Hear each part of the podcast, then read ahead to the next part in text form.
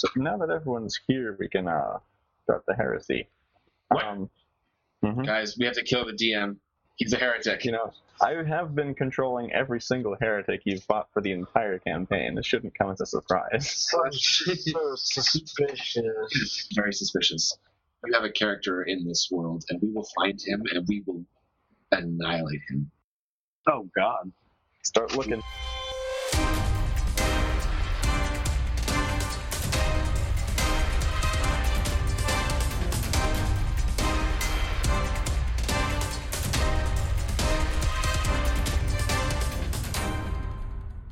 We can do a little bit of uh, a Ketho interlude bit, which is going to be happening while the other people are down in the auction.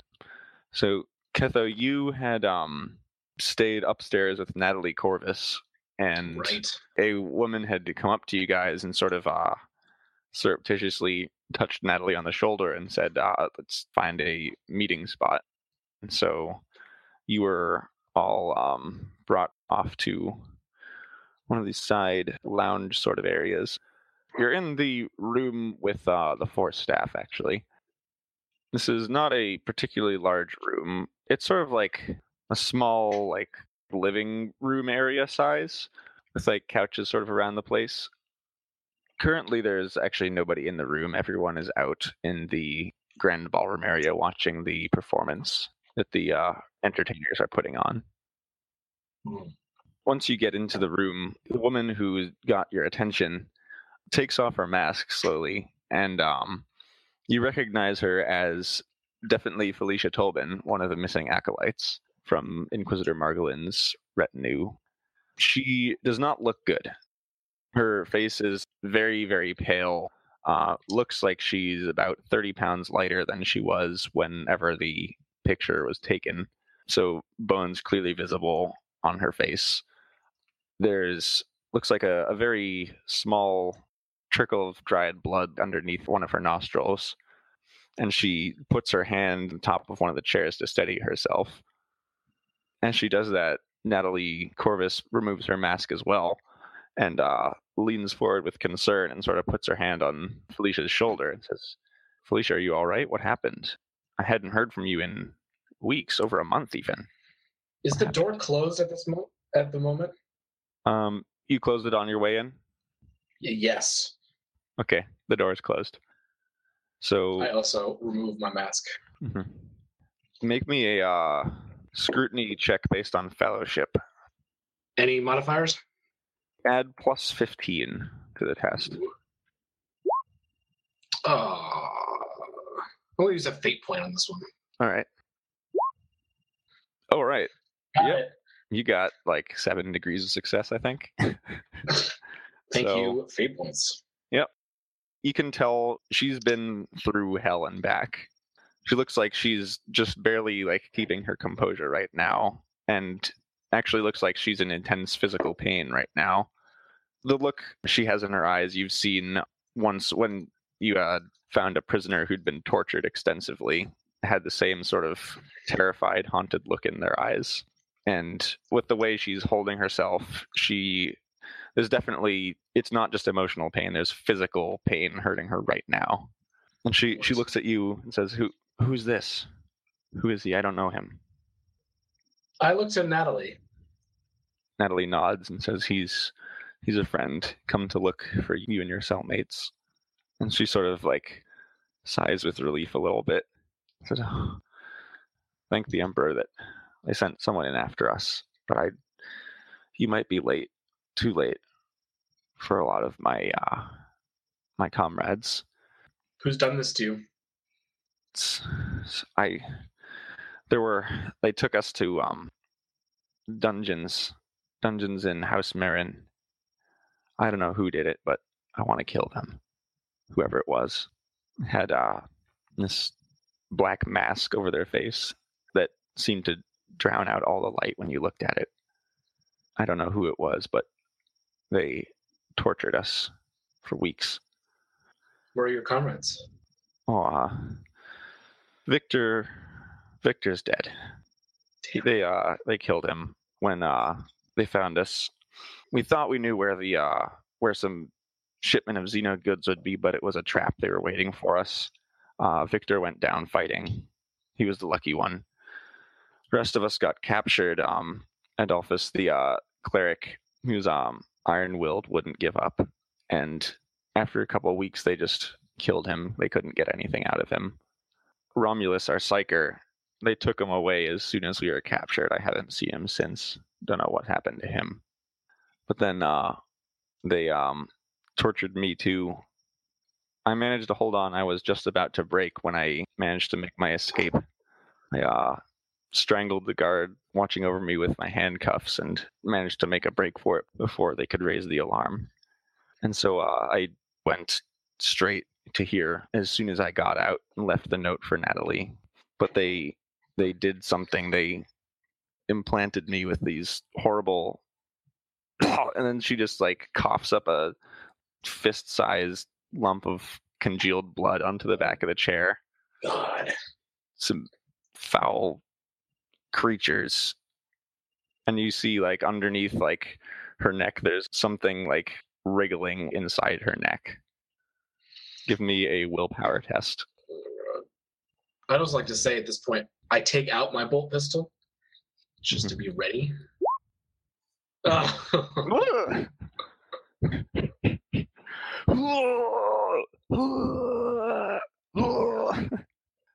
Projectile vomit. So, how many degrees of failure is that there? That's Um, six, six or seven. I think that's uh, it looks like six degrees of failure. I think. Well, that's that's how many insanity points you take. Oh, that's okay. Good. 14. I almost have a second personality. Now you're a proper Inquisition agent. I'm working on it. New part of my brain. All right.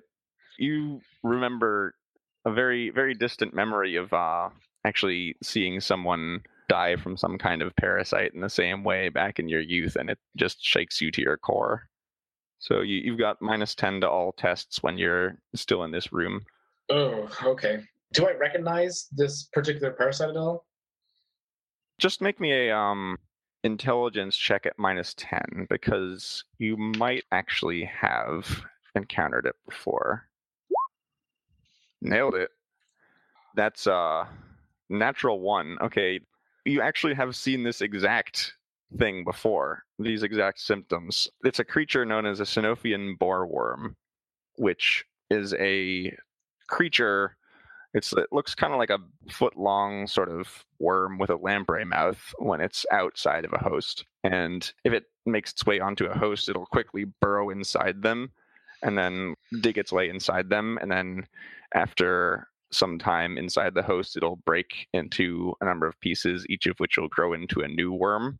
Once that happens, then the host is basically guaranteed to die. And Felicia Tolman looks like she's in the final stages of a Sanofian boreworm infection. So even the best medicae in the Spire couldn't save her now. Jeez. The um, Sanofian boreworms themselves are, um, since you got such a high role, you know that they're um, considered very uh, heretical to possess. And there's law enforcement authorities are actively trying to suppress and bring to justice anyone who cultivates or distributes them. Wonderful. So you you have definite evidence of the whoever captured her was using heretical creatures. He had a mask, or the person had a mask of pure black that drained the light, or seemingly drained the light out of any room. I convey some of this information to, to Natalie. I say she's she's not got long. Is there anything we can do for her? Uh, I look at Felicia and I say, "Sorry, but I think it's too late. We need to try to identify the person who did this. What can you t- What can you tell me? Can you tell me what they're planning? Can you tell me where they picked you up? Uh, give me a uh, charm test at um plus 10 balanced out by the minus 10 you've got from fear so, so just a straight charm test to try and buoy her spirits as much as you can. Nailed That's a close one. Oh Hey, technically a success is still a success. Oh, she calms down a bit still obviously in pain but with a grim resignation to her fate in her eyes and so she um reaches over and uh, snatches a uh, cocktail napkin from somebody's drink that they had left in the room, and then uh, pulls a little pen out of her pocket and starts sketching a very crude map. Or actually, not crude, surprisingly detailed, considering how much pain she's in and the tools she's working with, but like properly scaled and everything. It's a map of the House Marin dungeons, which the whole place is uh, practically a maze. But she points you to the um, refuse drainage shaft that she used to escape and um, says that it uh, if no one found it, then the grate is still probably open after she got out of there. And then points to this cell where she was held last and says um, she doesn't know where Romulus would be, but um, he's likely going to be somewhere in the high security section of the dungeons if he's there at all. They might have moved him out of the dungeon. They said something about him being very valuable when they took him away. They knew he was a psyker. I asked her, do they know who you work for? I didn't tell them, but they seemed like they knew.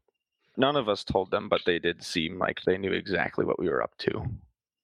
The questions they were asking were too specific for them to just be generally probing. She coughs up a bit more blood on the back of her hand. Do you have any uh, idea with which radical forces these Marins uh, collude? Well, we were investigating them with the uh, the faceless trade, so and we found they were in uh, in very deep with them. Eldrick Marin definitely deals with them. We know he uh he had uh, regular transactions with them. I don't know exactly what. A few other members of House Marin were involved, but it was chiefly Eldrick Eldrick's doing. But we knew that he wasn't the only one behind it. He's ambitious, but not the brightest. Someone else had to be pulling strings, and we don't know who. Interesting. We were intending to capture Eldrick Marin and uh, get some answers about it. We thought we knew he'd be uh, making a clandestine pickup from one of the faceless trade people, and we hoped to grab him there when he didn't have his usual array of hangers on and hired thugs. But uh, they were waiting for us, and so we we weren't able to capture Eldrick.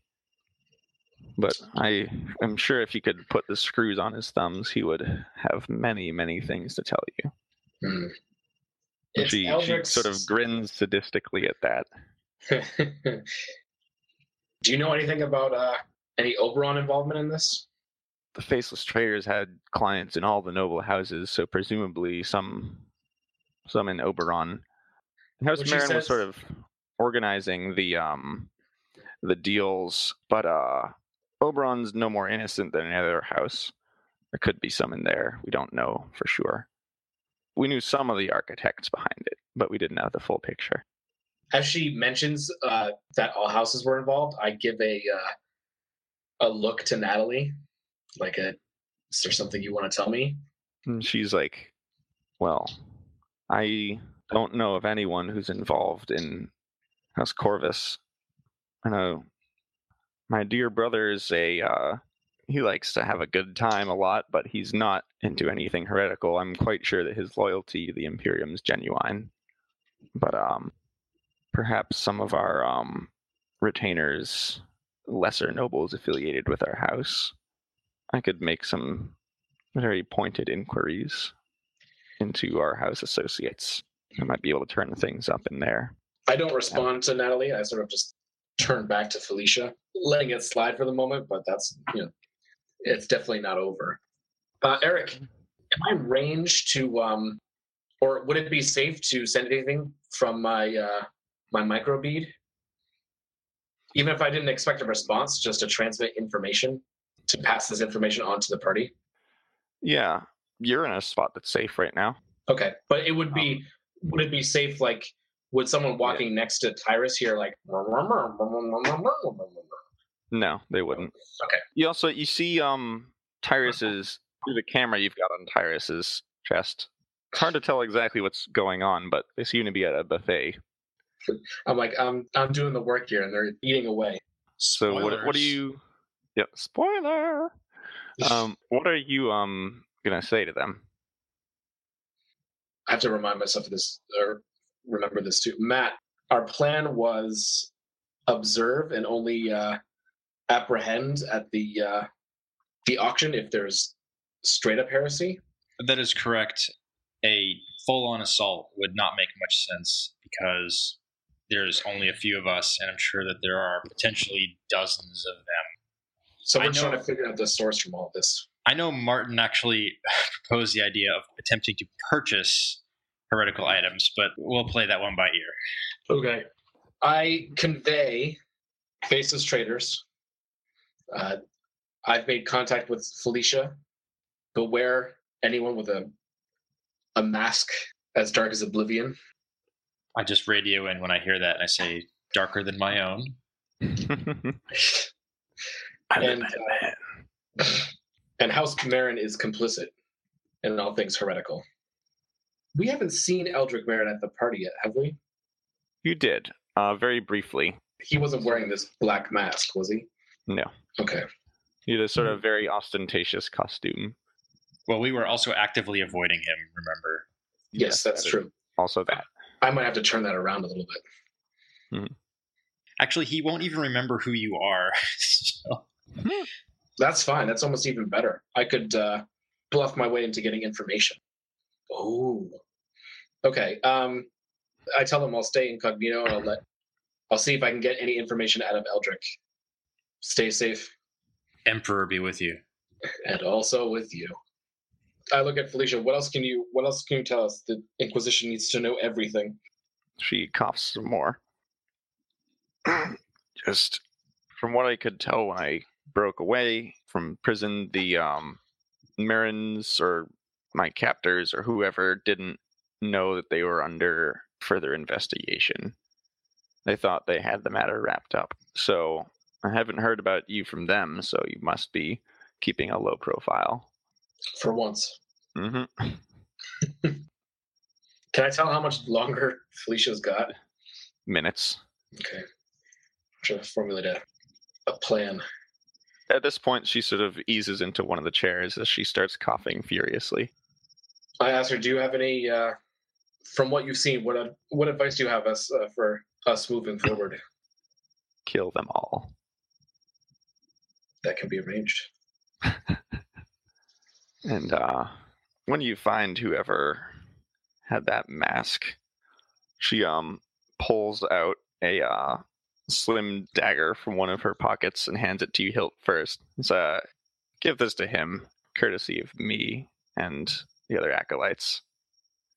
Oh, give give it to him as in stab to death. Point first, Gotcha. repeatedly. I'm an excellent gift giver. This will make sure I'll make sure this gets to him. I hide the dagger on my person. I asked Natalie, does she have any questions for Felicia? Or I looked at Mm. I look at Natalie and say, "You're a witness." Natalie just looks to Felicia and says, "You've you've done enough." You can tell she's not particularly good at giving um, motivational speeches or buoying people's spirits, but she says that uh, you didn't die in vain. The Emperor will be pleased with all you've accomplished. I chime in. You're you've done much for the Inquisition already, and your work will continue to serve. Now, I don't know how to phrase this. By which hands do you wish to perish? You can use just that knife I just gave you. That'll make it go easier. I take the knife back out, and I go to, um, oh, jeez, where's the most humane? Well, no, I can't. I don't want to make it look humane. I have a plan. I have a plan. uh, oh, I and I had some good last words too. Uh, so I go. I go uh, and prepare to slit her throat. Natalie just sort of looks at you in shock, like, You're doing what? And like, she doesn't say anything, but like, looks clearly like, Whoa, man, whoa, man, what, what you doing, man? I attempt to give her a reassuring look that I know what I'm doing. Mhm. I'm a professional. I'm glad Eldrick Merritt doesn't remember me. Do you know what my plan is? Do you want to know what my plan is? Uh, what is your plan?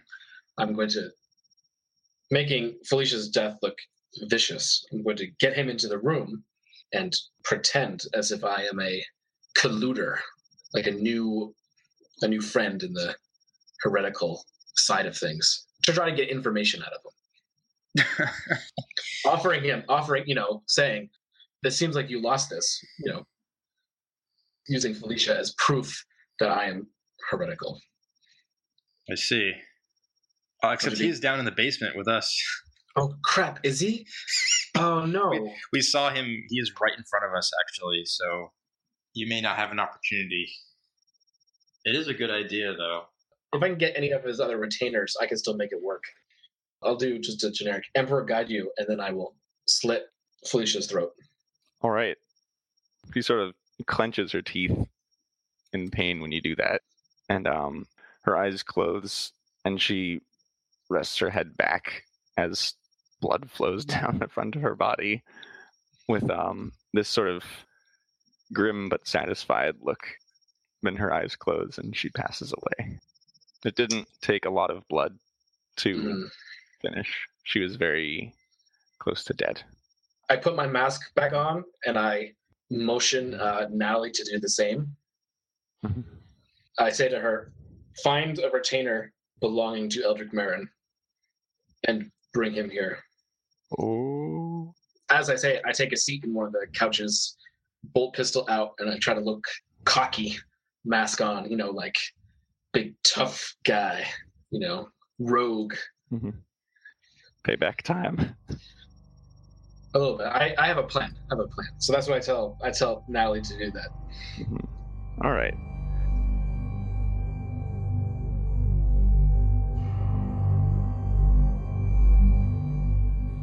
you link up with this sort of group of um, people all going into this auction, and you see uh, just in front of you, there's two women sort of whispering to each other, like, "Wonder what they'll have this time." These gatherings are always have such exquisite things for sale. They're both very like almost quivering with excitement, and shortly after this little junction, you walk into a open sort of area. It's essentially a reception room that has um, just a lot of um, comfortable looking like chairs around the place.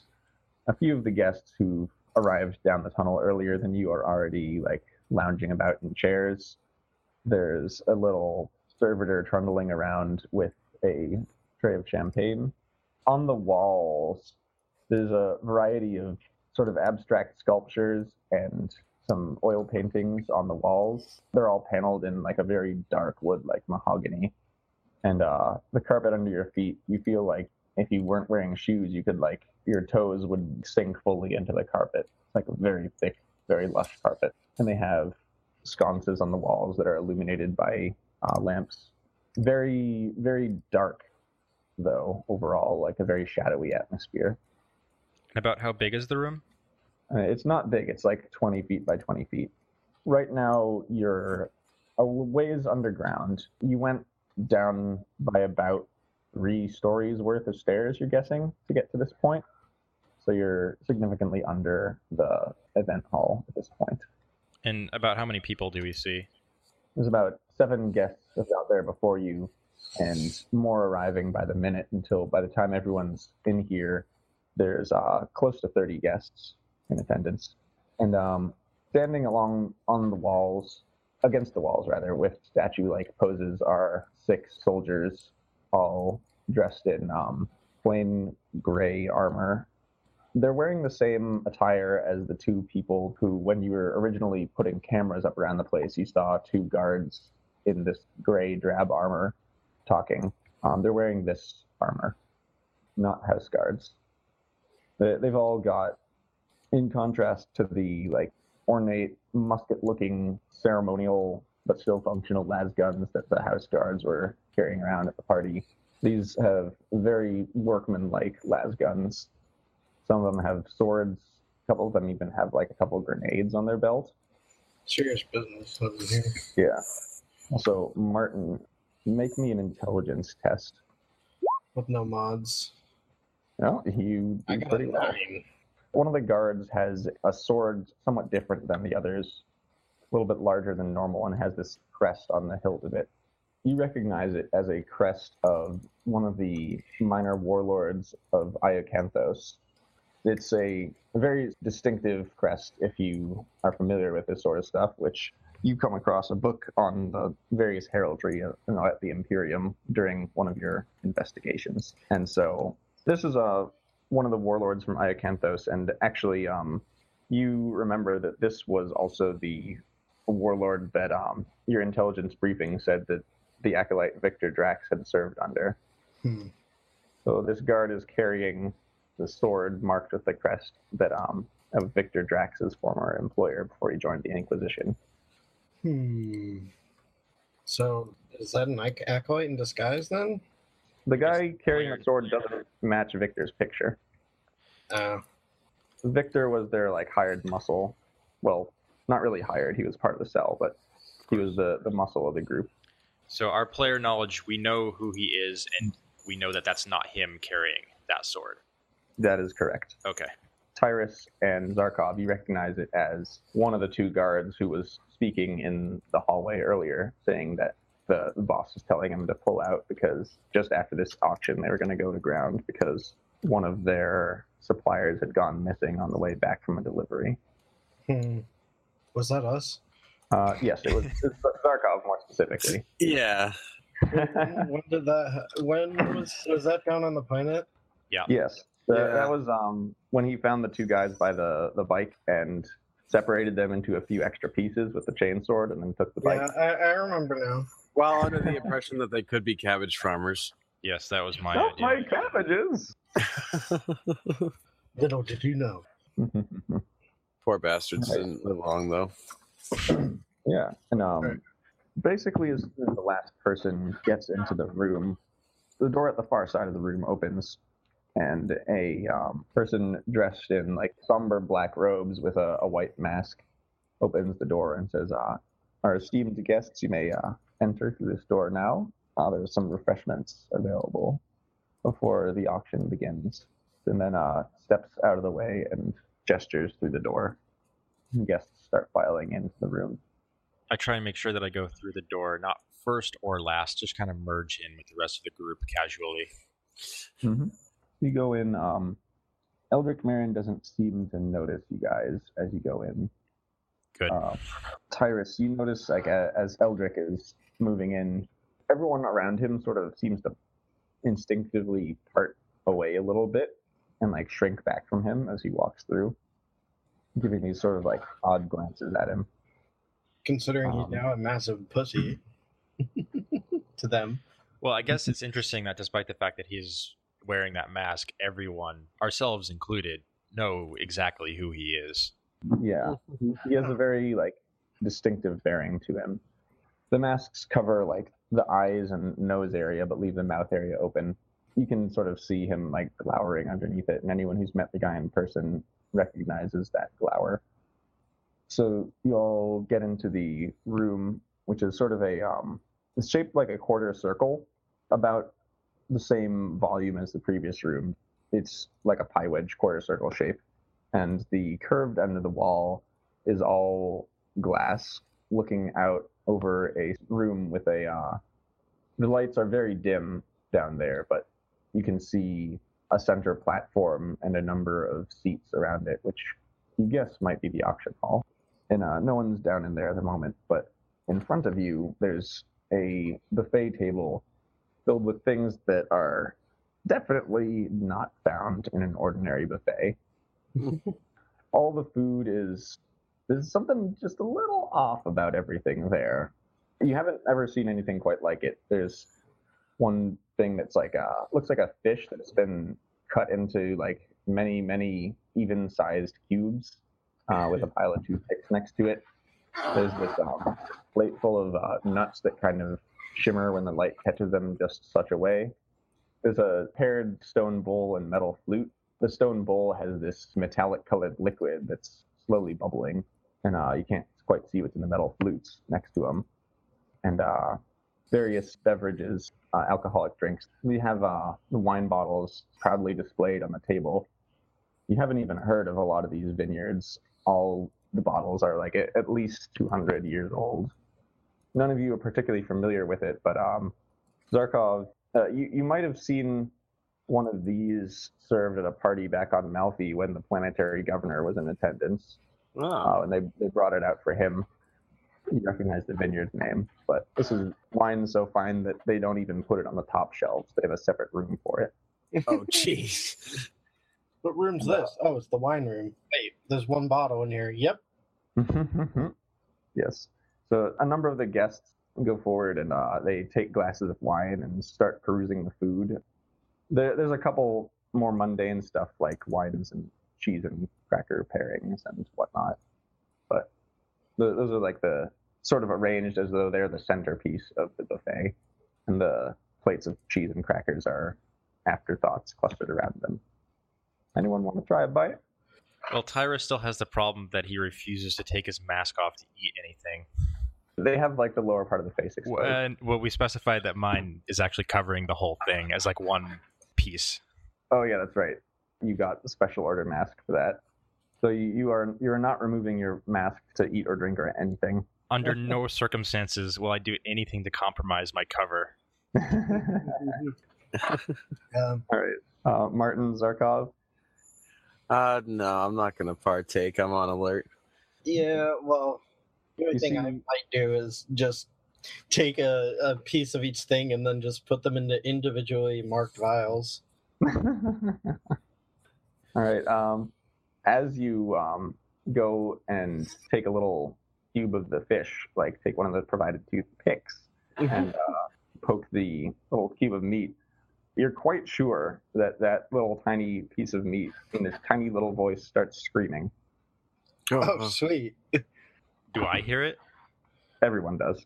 Oh, It's very, very, very quiet. But um, as soon as you do that, then like other guests are like, "Ooh," and they they walk over and like another person like Oh, it must be fresh. they like stab at like another cube, and that cube starts screaming too, and then they just straight away eat it. Oh, God.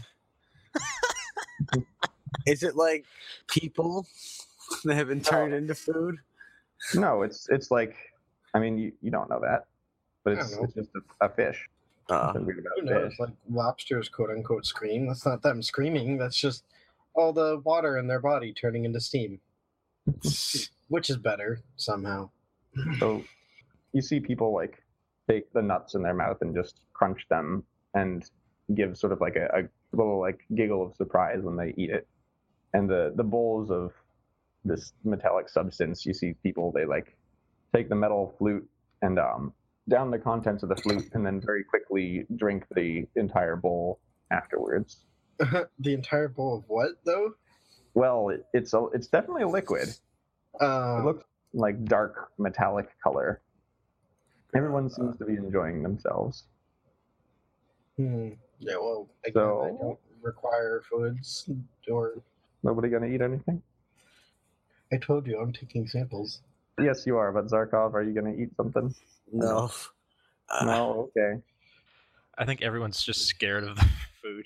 Uh, I mean, uh, if my food Especially- screamed, I would be too.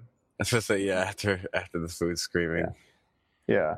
Everyone sort of starts eating a little bit of food and mingling around a bit. There's some idle chatting. There's people sort of like speculating what sort of new things they might have brought to the auction this year. One person says like, "Well, it's uh been a long time since I've been to one of these, but I know the um I mean the last time they had some sort of exquisite hunting rifle. I've never seen its like anywhere else. Maybe they'll have something interesting today."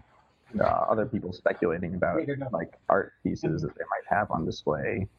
There's also on the rooms that aren't glass, there's more art visible. I go up to one of the walls with the paintings and I go up to inspect them. Okay. You go to inspect it, and um, at first appears to be sort of like a, a normal painting of a group of people in the dress of the gentry, all by a slope by a like a, a river, sort of enjoying a picnic. But the more you look, the more things you start to see that are a little bit odd about the picture. Like you're pretty sure at one point one of the women sitting down has three arms, but you blink again and then you see that it's just a normal person. You think there's like the eyes of some sort of creature in the shadows, but again you blink and then don't see it anymore. More troubling than your usual psycho shit. Uh, is there like a signature I recognize on any of these paintings? Uh, you don't see a signature at all. How many of these paintings are there? There was um, about seven of them in the previous room. And this room has like another five. As you're sort of sitting here examining the painting, then a man sidles up alongside you, looking at it. Oh, it's- don't you love Delacour's work? It really uh, offers a fascinating window into people's lives, don't you think? Can I make a roll to see if I recognize the name he just dropped? Sure. Make an intelligence roll at minus 10. Hmm. Something about the name seems familiar, but you're not sure where you've heard it or in what context. All right, I'm gonna pretend like I know who this guy is talking about. Oh yeah, that guy. He's yeah, I'm gonna say say, oh yes, I've read much about him, but I've I've rarely been able to actually witness them in person. Hmm. Yes, well, I hope to be able to witness them uh, at some point. They're very rare, very difficult to get a hold of. It. The more closed-minded among the uh, population believe that it's dangerous to have this sort of painting around, but they just don't appreciate true art. Remind me, uh, what year was this work made? Oh, um, I'm not sure quite precisely. This one, this seems to have the style of one of his more recent works within the last six years or so. It's very, very irregular releases of art, certainly. Okay, yeah, I, I only asked that because I wanted to get a time reference. Like, is this painting a thousand years old, or? But it doesn't sound like that. It sounds like whoever this artist is is probably still alive. hmm And the, the way the guy's talking about him too sounds like he's still making art. Right. Hmm. The far banks of the river are very hazy and indistinct, but you think you see this beautiful island with like bright sandy beaches, which kind of contrasts wildly against the rest of the color palette, which is very rich but dark hues. Uh, but this seems like almost to gleam, and uh, you feel this baseless but intense sense of fear, and then suddenly you blink and the island's gone again. Hmm. So he just got that from that painting? Yeah, I keep see- I get I keep seeing weird stuff in the paintings and then it disappears. Yeah, that's not creepy. No. Can any of us check the data slates in a way that isn't suspicious? Like, do other people have data Yeah, slates other or other people have- devices out? The, the 41st millennium is just like the 21st. Everybody's looking at their phone. Okay. most people aren't, but there, you see there's a small group in the corner who's um, watching some sort of video on a data slate in the corner and chatting amongst themselves about it. So you, you wouldn't be the only person with a data slate if you pulled one out. Okay. I'm I'm gonna still keep looking at these works up on the wall. So maybe one of you guys can do that and just check up on our cameras. I mean, I can could potentially do it pretty covertly with my optical mechadendrite, and then it would just be sitting in like one of my arms, like in my coat, Yeah, that sounds like a good idea. or even outside. It doesn't matter. It just looks like I'm holding a data slate. I guess I can do that since that's kind of my expose. But I was also kind of looking around if there was any technosite types. I don't know in Administratum. It's very hard to tell among um, all the guests because they're all wearing elaborate costumes and masks. hmm You feel like you're the only real like mechanicus person here. I Um, don't doubt that. Yeah. Right. So yeah, you you go withdrawn to a corner and look at the data slate.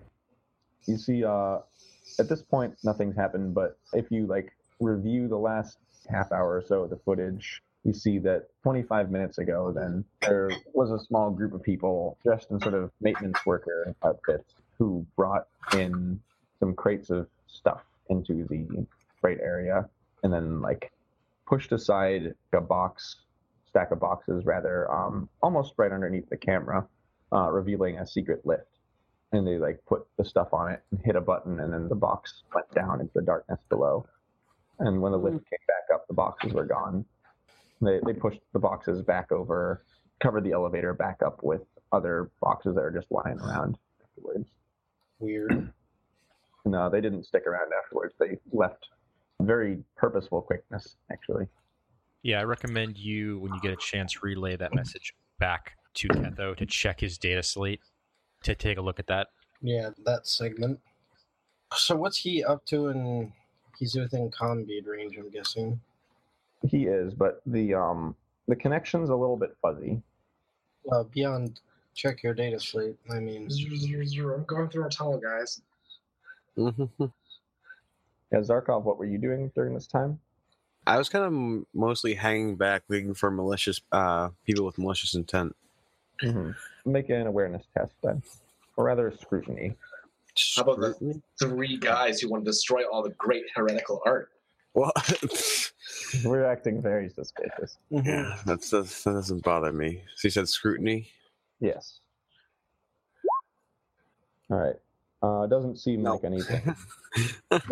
looks like everyone's just sort of sitting there enjoying the food, chatting around a bit.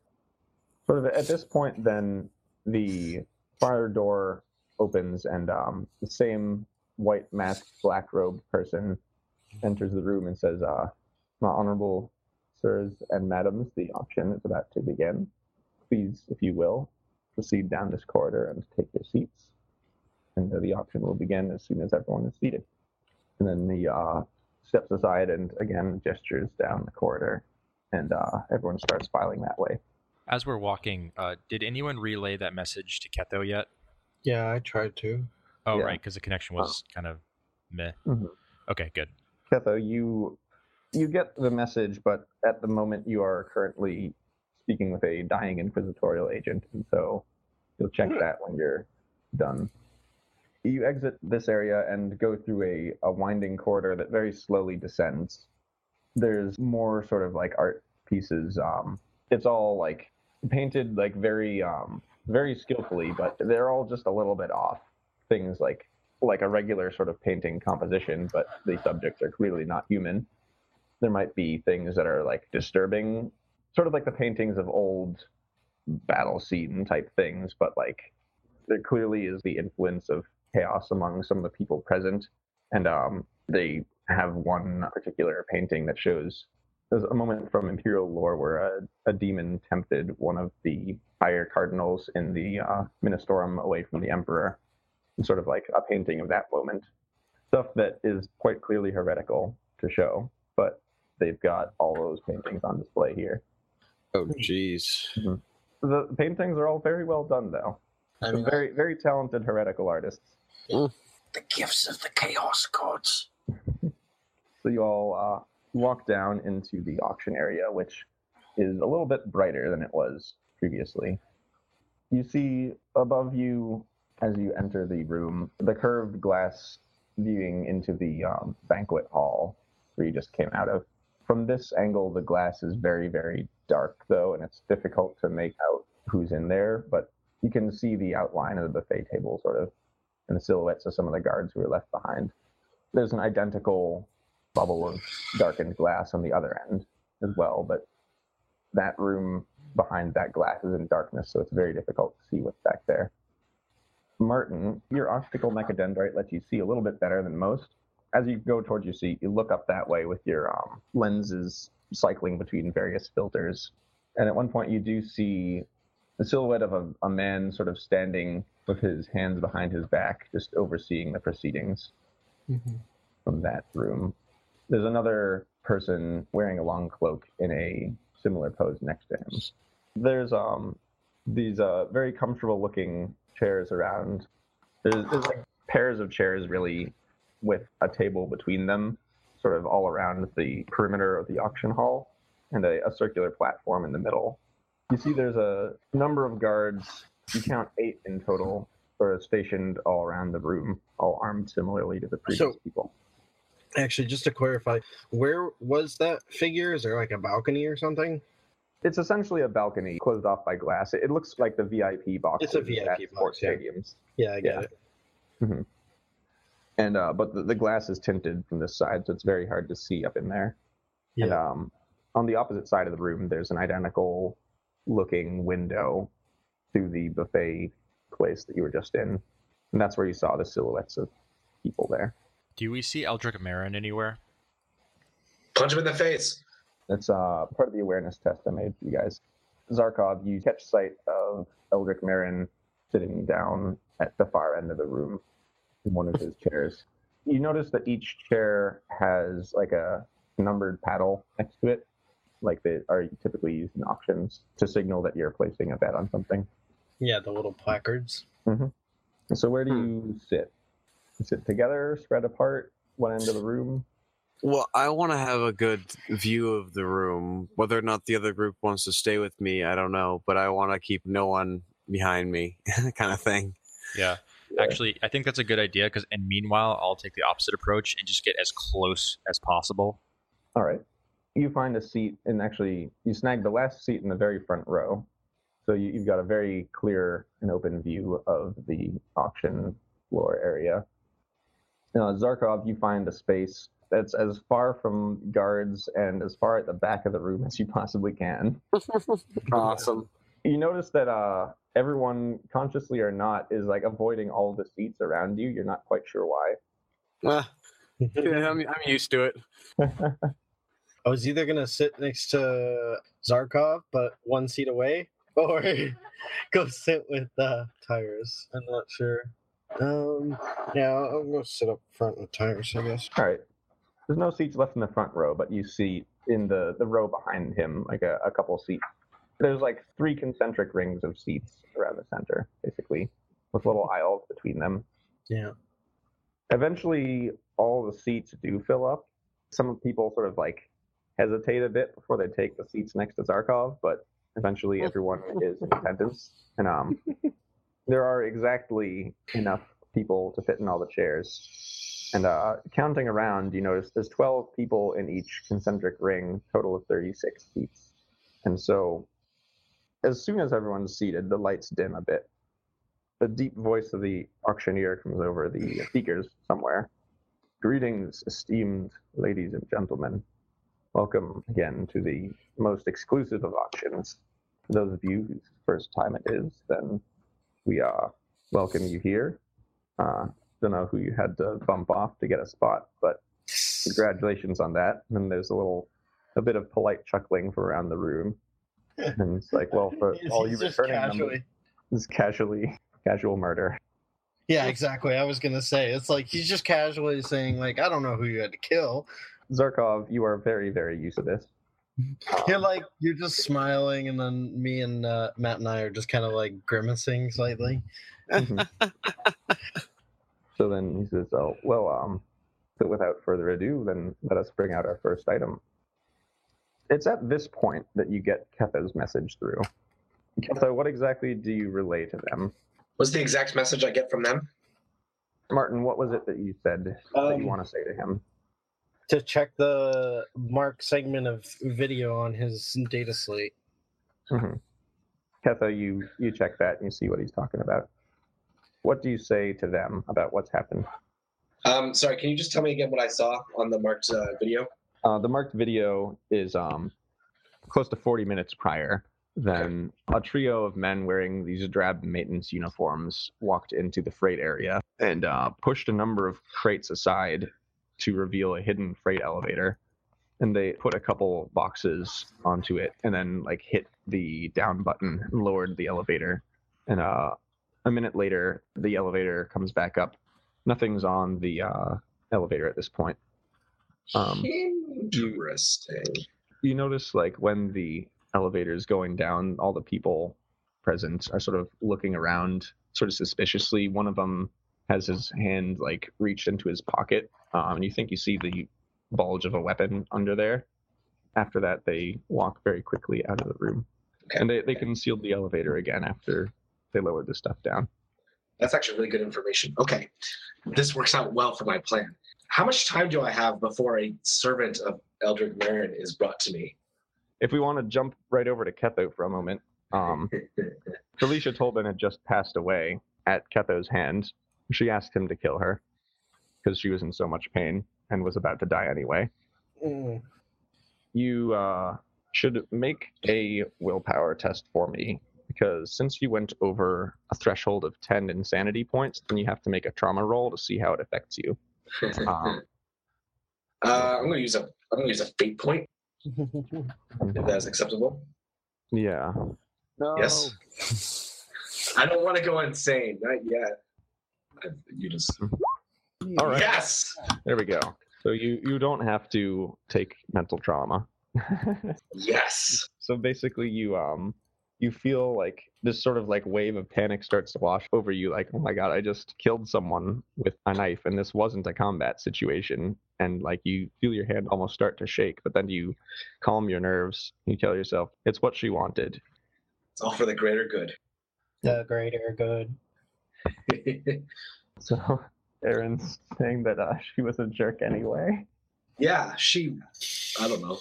What did she do, actually? She ruined a really good party with her drama. What a bitch. Um, no, I was kidnapped. My friends are probably dead. Ugh, come She, on. she felt I'm just she trying to dance.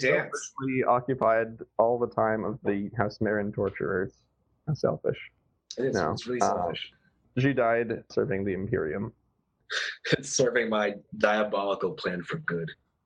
I asked Natalie because I knew Eldrick Marin wasn't there, but I asked her to get me a one of his servants, one of her one of his lackeys, and bring it to me. And then I positioned myself, looking all cool and tough, uh, mask on, uh, sitting on the uh, on the couch next to the gruesomely murdered body of, or seemingly gruesomely murdered body of Felicia Tobin.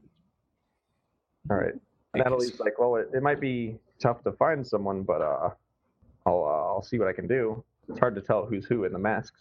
Also, can I ask a question?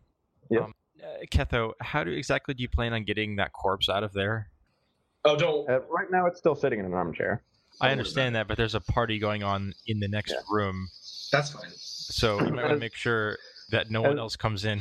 As you sit here, you see like the skin sort of like under her like upper chest area, like by the collarbone, is wriggling a little bit with the boar worms. Is there any way I can deal with that, or is that is that like okay, or is that something I need to? I mean, it's just boar worms doing boar worm stuff. Okay, as long as they're over there doing their thing, that's fine. But using the video, I say, I say, if you find any one of these people, point of faces, that might be a good start. Just say there's a uh, a visitor waiting to speak. Okay, that, that's what she'll tell the serpent when she finds them. Yes, Okay. and then bring them here discreetly. You know, because there's a Well- body. I'll see what I can do, but no guarantees I can actually pick someone out in these conditions. Uh, oh, ooh, ooh, ooh, ooh, ooh. I give her the glove of Eldrick Marin. Ask them if their master has lost this glove. She uh, gets this, Oh. she gets this sort of wicked grin across her face. It's like, "I'll be right back," and she uh, flexes her hands, and you hear like cracking knuckles a bit as she uh, goes and walks out the door. So as I'm just perusing a little bit of the data slate, I make I take out my bolt pistol. I make sure I have the knife with which Felicia may or may have not been mercifully dispatched with. No, no. Mercifully. The the knife that I allegedly. Yeah, exactly. Someone allegedly. I mean, when I see someone who works for Eldrick Marin, I will claim that it was me for sure. I mean, and it was. So, but anyways, I have, you know, my arms are like over the back of a couch. I'm like mask on, looking like I own the place, the small room. I mean, right now, uh, you're alone in the room, so you own it. I'm trying to, I'm trying to look like a tough customer who could be heretical. You know, you're just like, oh man, they should look at me and be like, oh wow, he's a bad dude. Mhm. Don't mess with this guy. Loaded bolt pistols tend to have that effect on observers. Um, So yeah, as as you sit there looking like a very bad dude, then downstairs the auction begins. The way this is going to work is uh, if you guys are interested in bidding on any items, then you'll have essentially like a like a, a number of points of currency really to spend on this equal to whatever your influence score is right now. So if everyone wants to mark that down, that basically represents thousands of thrones. And so if you're interested in anything, then stop me and you'll be able to uh, bet on it with people. There's a number of items. There's a there's like a statue of um, black stone in some sort of abstract pattern that reflects light when there's no light present and absorbs light when there is light. So it's like the reflection is entirely reversed on it. Weird. It's warp stuff. Kill it. It's heretical. Uh, just interrupt me if any of these piques your interest. Yeah, this one a, a few people bid on, so someone eventually gets it. There's uh, another thing that's this little silver filigree stand for a mauve-colored crystal. The longer you look at it, it causes like more and more intense discomfort. Just um, an almost unidentifiable sense of wrongness coming from it. The uh, next one, um, they uh, introduce it as a um, an exotic uh, Xenos weapon for the discerning collector. Ooh. Martin, you can make uh, intelligence check at this point. You recognize this as um, it's a, a pistol. It's a bone and uh, green colored, delicately curved all along its length. You recognize it as an Eldar Shuriken pistol. Sweet. Mm, Well, then why didn't I get to? Well, actually, yeah, I I- would have had plus ten technically, wouldn't I? I was including that. I just didn't tell you what it was. Oh, all right. uh, yeah, that that makes sense. Honestly, yeah. Mm-hmm. Roll uh, Forbidden Lore Eldar to find out what it is, and but then you it's totally don't know what it is. yeah, exactly. All right. Yeah. So, do any of you want to bid on this? Yes. Yes. no, heretical tech is evil. Yes. yes. I'll bid on it. Can I can I do a remote bid?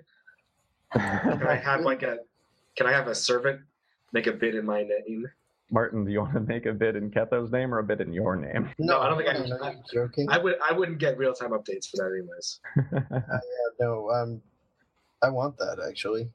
All right. Uh, yeah. So um, bidding will start at five. Oh, gentleman over there, number thirty-two. Yeah, and uh, there's a, a few other people around the room who raise their sign to challenge your bet. They raise their sign a couple of times and get the bid up to uh, ten. Yeah, I'm going over that. All right. Uh, you go to eleven. Other guy goes to twelve. Fourteen. He makes a move like he's going to put his sign up for a bit and then lowers it. And you, you are now the proud owner of a, shuriken pistol. I'll give you the stats for it later, but it's pretty sweet. How the Um, fuck do you get ammo for that? each clip has something like 150 bullets in it. Um, Damn. The ammo is essentially like a solid rod of material, and it shaves off really, really thin slices of it and flings it at people at supersonics. Yeah, aren't they like monomolecular? It's close. Anyone who took a close look at it got their face shredded. Uh, any Imperial, that is. So yes, you have a Shuriken pistol now. Next, they have a um, a painting similar to the previous one. They announce it as another Delacour painting, and it uh, whenever you look at, you see these like always at the sides of your vision, you see like this torrent of unknown symbols seeming to scroll past you. Similar characteristics to the previous one you see these like weird, weird things as you seem to look at it. The, the woman in the picture smiling seems like she's got very long fangs. The the man standing behind her has a sort of like halo of tentacles rising from behind him. Uh, Tacticals. How large is the painting? it's, it's like five feet by three feet. You see these signs sort of like at the edge of your vision, but you never can actually like focus on them. Never long enough to figure out what they say. Anyone interested? Uh, what's it starting at? Uh, starting at 15. What is that, and why does it exist? Like, really though? because heresy. I raise the little I paddle. for what purpose. Uh, and um, several other people raise their paddles. Bidding goes up to 18, 19. 20, 22, 23. Hmm. 24. Some hesitation, then 25. Yeah. There's only one other person who was raising their paddle at this point, and they hesitated. My only real problem with it is it's kind of large. You can't just like walk around with it. They assure everyone that the items will be delivered to whatever oh. location they're choosing at a time of their choosing very discreetly. I'm sure, but I'm probably not going to go off world with this thing. uh, I probably don't want to, but Well, we can fit in the gun cutter probably. Uh, you can absolutely fit it in the gun cutter. okay. Uh, 26. They do not raise their paddle. You have it. a Delacour painting.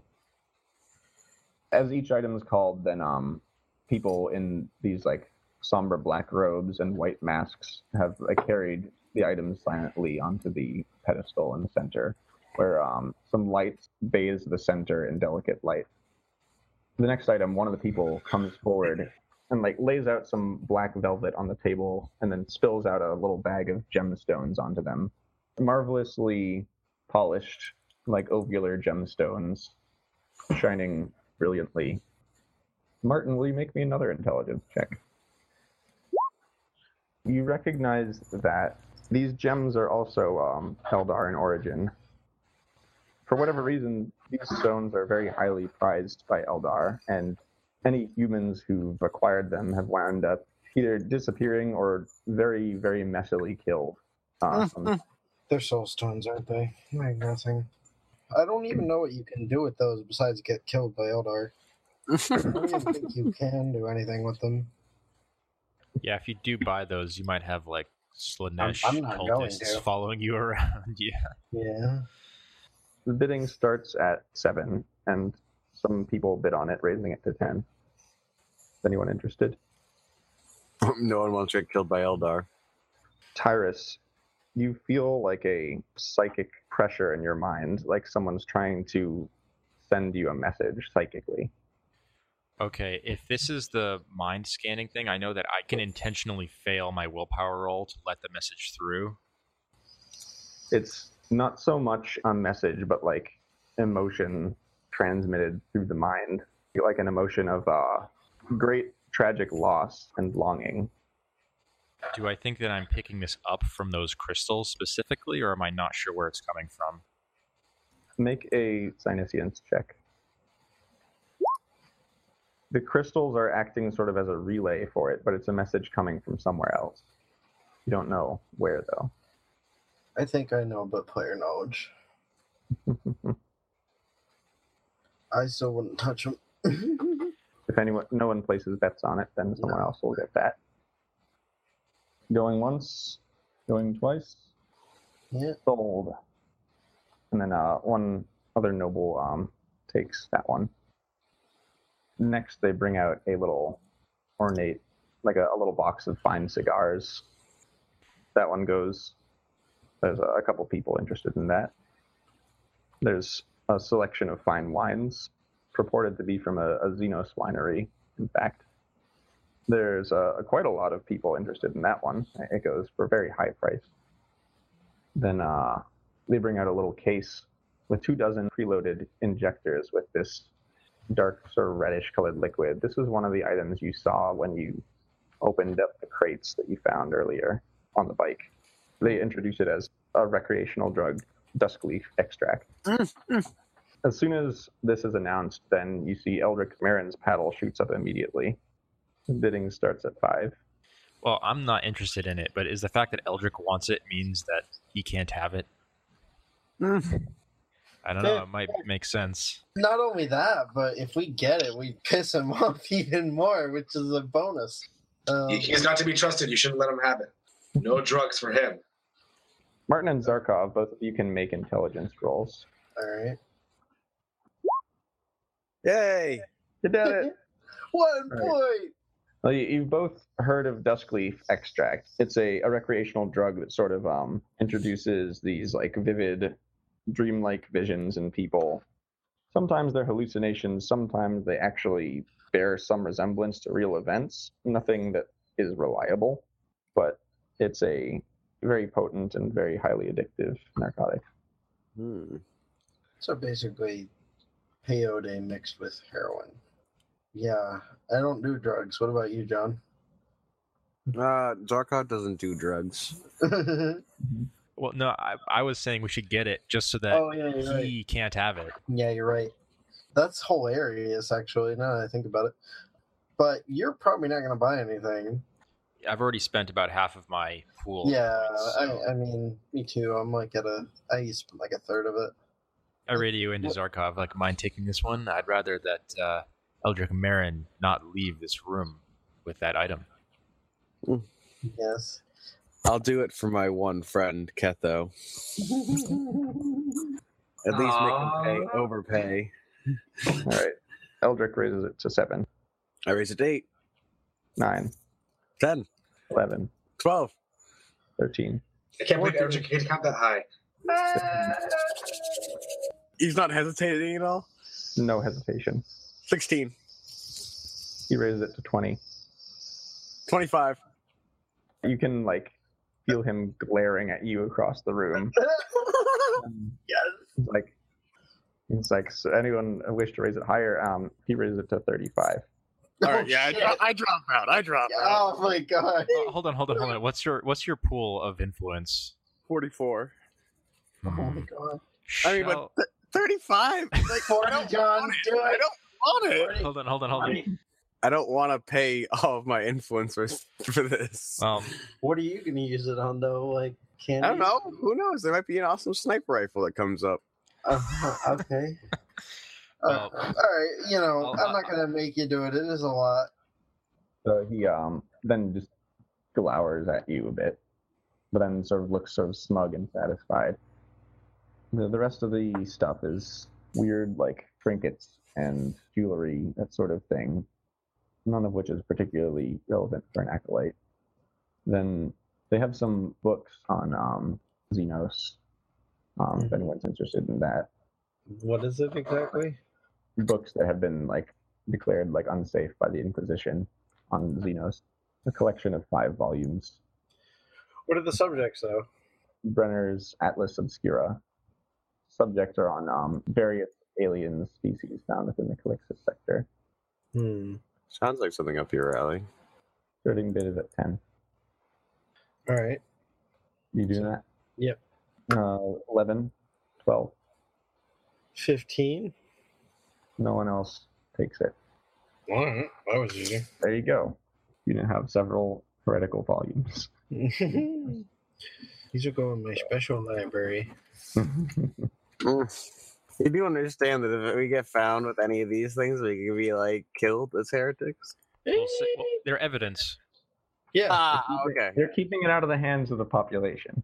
I am probably not really going to use them, but they're conversation pieces.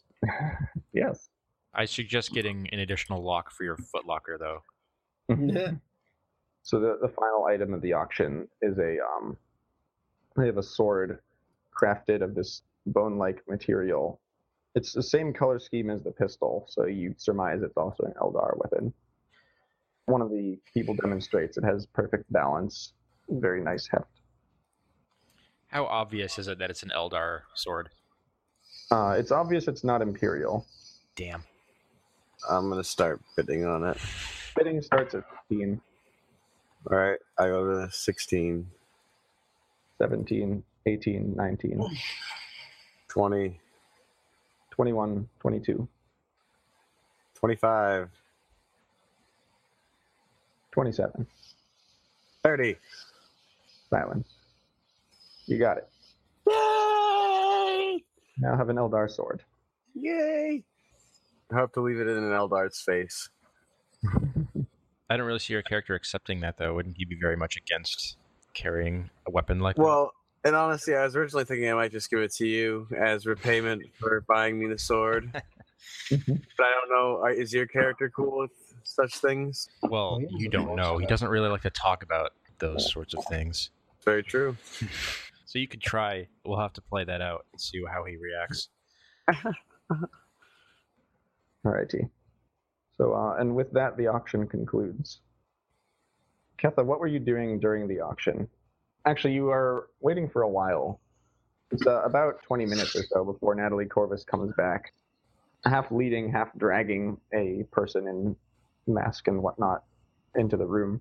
Uh, when this happens, the performance ends and there's applause from outside, and the, the lights are coming on as she shuts the door behind her the guy she brought in just looks at you and is like, "Well, I, what's going on?" And then he looks over and sees Felicia, and like opens his mouth to scream, but Natalie claps her hand over his mouth.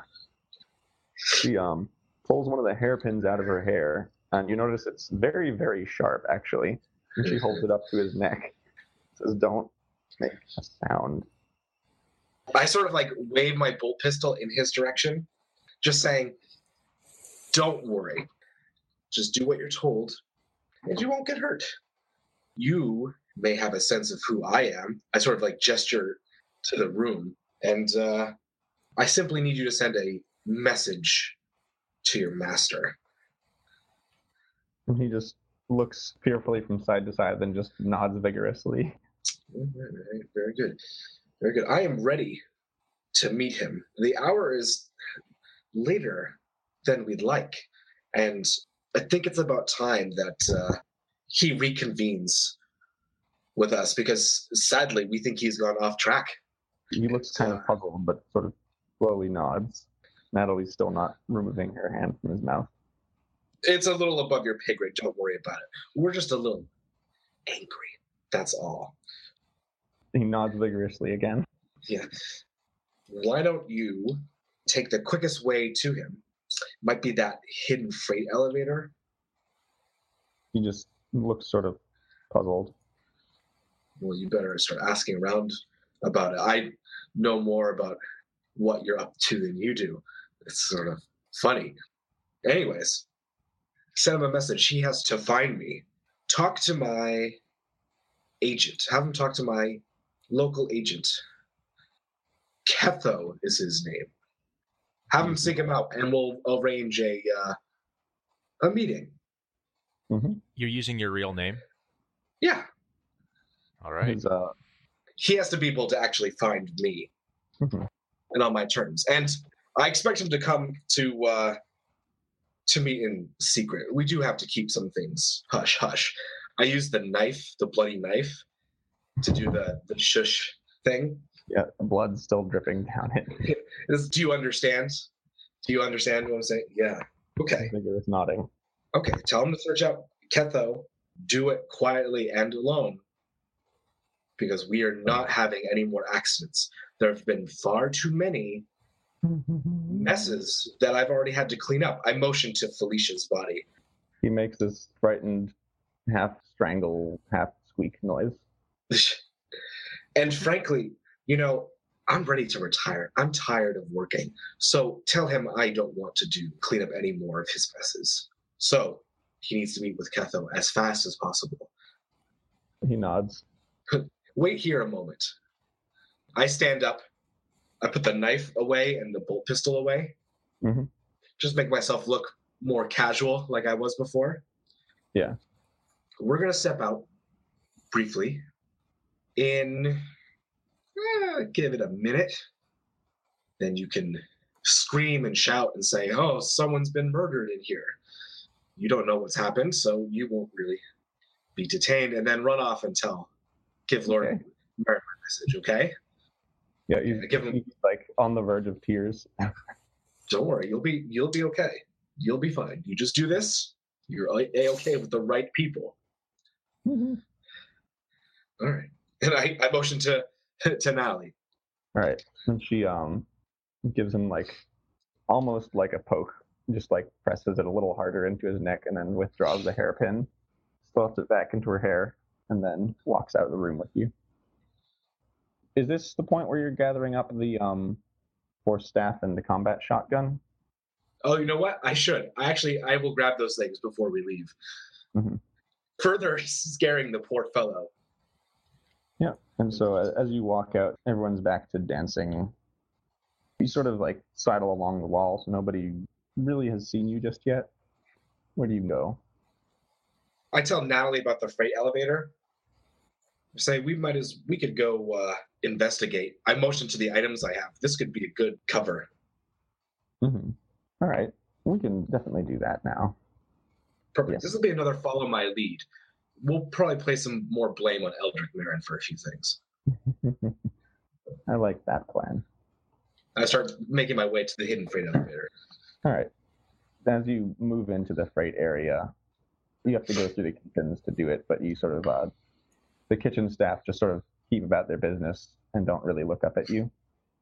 By the time you get into the um, freight area, then you hear shouting behind you, like, someone's been murdered! Murder! Help! Help!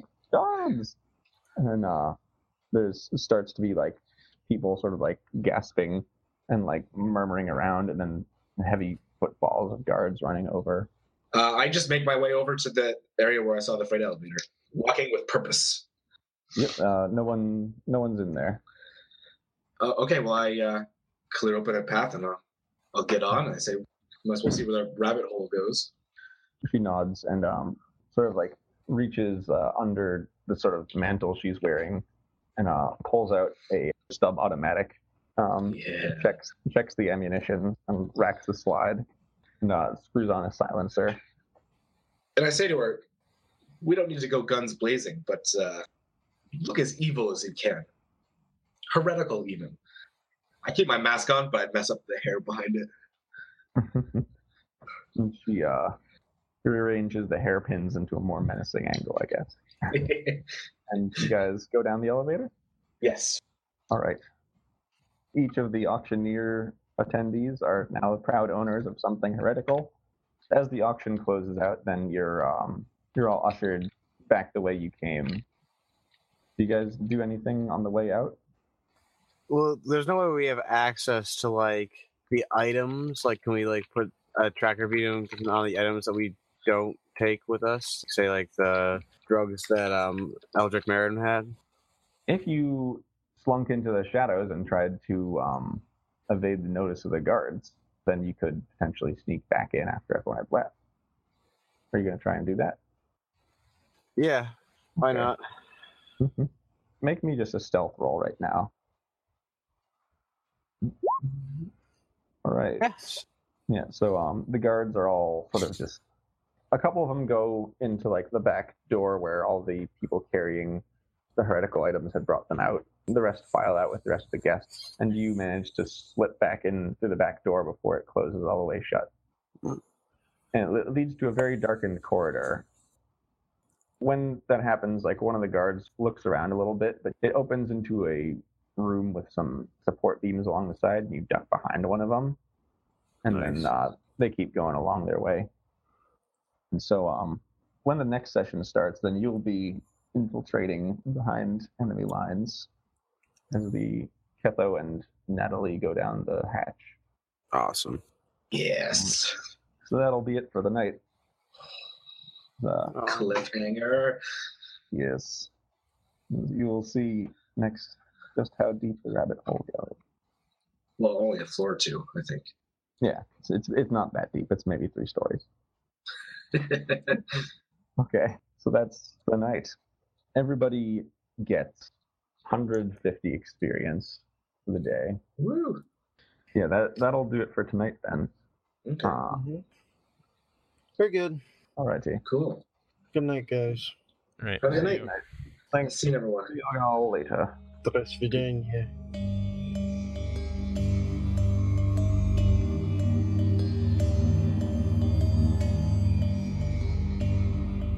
Thanks for listening to the show. You can find us online at itsprobablyheresy.wordpress.com. And if you see anything heretical, you can contact the acolytes at itsprobablyheresy at gmail.com.